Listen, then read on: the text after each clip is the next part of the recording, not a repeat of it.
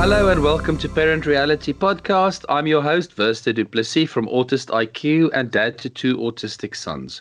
I'm joined as always by Johanni Meyrung, founder of Parent Reality. Hello, Johanni. Hello, Verster.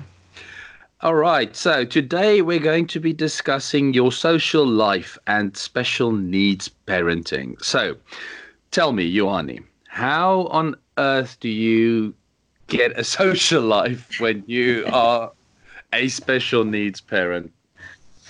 Uh, I would just say support, support, support. It's so important to um, to look into your support structure that you have uh, in your environment where you are living.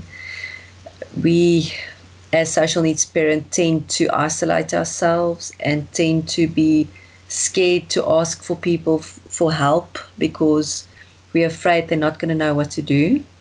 Uh, but in essence, that really makes our lives very difficult if we have nothing to look forward to, if we have nothing to um, just you know aim for for fun. It's it's Yes. very important. Okay, so that's all very good and well, but how do you actually do that? I mean, there's lots of logistics surrounding just getting a social life. So uh, let's start off with childcare. So obviously, you want to go out with your friends, uh, you want to go to dinner. Sometimes you want to just where you know normal parents uh, can just get a babysitter. What do you do if you've got a special need child?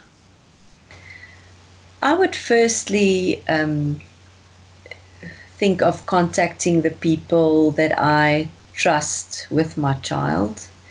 Uh, I the thing is, you're afraid of inconveniencing people usually. So um, it'll be, you know, it, it would be a hard decision to make. But as we discussed um, last time in our vulnerability section, we, you know, to put yourself out there, being vulnerable and asking for help um, feels sometimes like a mountain, but it is very important. And um, you know, it's hard work. It's hard work to arrange something. It's hard work to plan and to put everything in place and to prepare people, all of that. But the reward is so big. So, you know, I would really go first and I would go for people that I trust. And that would be family that I know can can have a relationship with my child or um, even the, the people that you know works with my child at, at the schools that are um,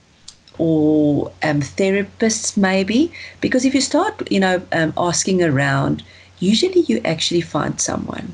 Either either if it's um, you know specialized tutors or people that has um, you know they have experience with special need children and they maybe have an extra um, care that they that they give to kids with special needs um, but it's hard for us to go that route and being vulnerable. But I would really encourage parents to do that. Um, it is there. The, the structures are there, um, but it will take, uh, you know, first action from your side. So go and look for that support. Well, I know from from our experience, because we live on the other side of the world from our family, um, our family support structure isn't quite uh, quite the same. So we do rely on uh, on people. Sometimes uh, we get a a service in, but one of the things that I found is one of the most difficult is trusting people. Trusting people, not not in that you're worried that they're going to do something to your child, but um, in the sense that trusting them to be able to to deal with um, difficult situations that may arise. How do you get around that? How do you prepare for that, and how do you deal with it? in in those situations, um, you know, just thinking about trusting people, I usually do not leave my children with someone that I don't have a relationship with, or that I've seen um, that person spending time with my child or with my children, because that that helps me with that trust issue to see. But you know, and and, and you have to create situations like that. You know, you have to invite them over and just have social times together or um, you know tell them i need to leave my child with you but can we just spend time first together just to you know familiarize you with the kids as well and asking me any questions if you need to um, that that really helps because it puts lots mm. of things um, to ease. And then you know at the end of the day if you've done everything and you did all the preparation and then then you also have to let go. You have to let go that you know this person is not going to hurt your child. Um, you know that this person um, has a good intention towards you and your children and um, and you have to let go because you cannot be in control of every situation and every moment of them um, being in someone else's care. Okay, so basically, it's a lot of forethought and planning that comes yes, into it. Yeah, which yeah. brings us on to the next point, which is planning a social life. Because as a special needs parent, um, you probably need to do quite a lot of planning. Uh, impulsive nights out don't really happen. Um, how do you go about planning that social life, constructing that um, uh, those arrangement with friends so that it works for everybody and that you can get in touch with that side? Uh, you know, in those um, planning does not come naturally for me. I have taught myself to plan. Um, so, and and from the babies, from baby time, you know, we.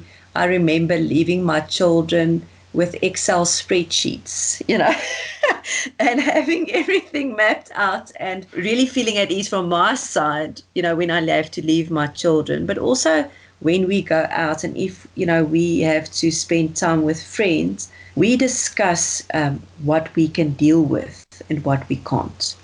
So when we get invitations from friends um, or make plans together with people, you know, we have learned to say no to certain things because um, we knew, we just know it's not going to be good for us, or otherwise we make the plan to not take some of the children with us um, and put them in their safe and calm environment rather than taking them into a situation where they can't deal with it and we will not enjoy that social event at all anyway.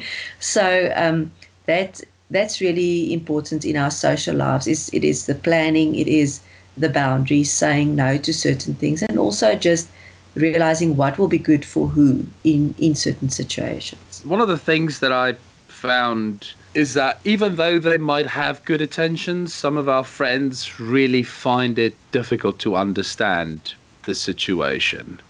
Um, yeah. How do you how do you deal with that with, with, with friends or social acquaintances who don't really understand the the situation for your children um, when they're either with you in a social situation or um, that you might need to cancel things because of the situation that you're in? Like I said previously as well, honesty is the best policy, and it's a hard thing because you're afraid you might offend anyone. Um, so, you know, talking to people about your reality, um, maybe outside of those situations, is also good because usually our friends are the ones that we build relationship with, right?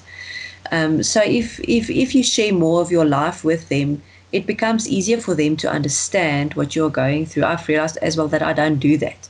You know, I, I go through my day and I deal with all my issues, and I won't necessarily share um, unless they ask me.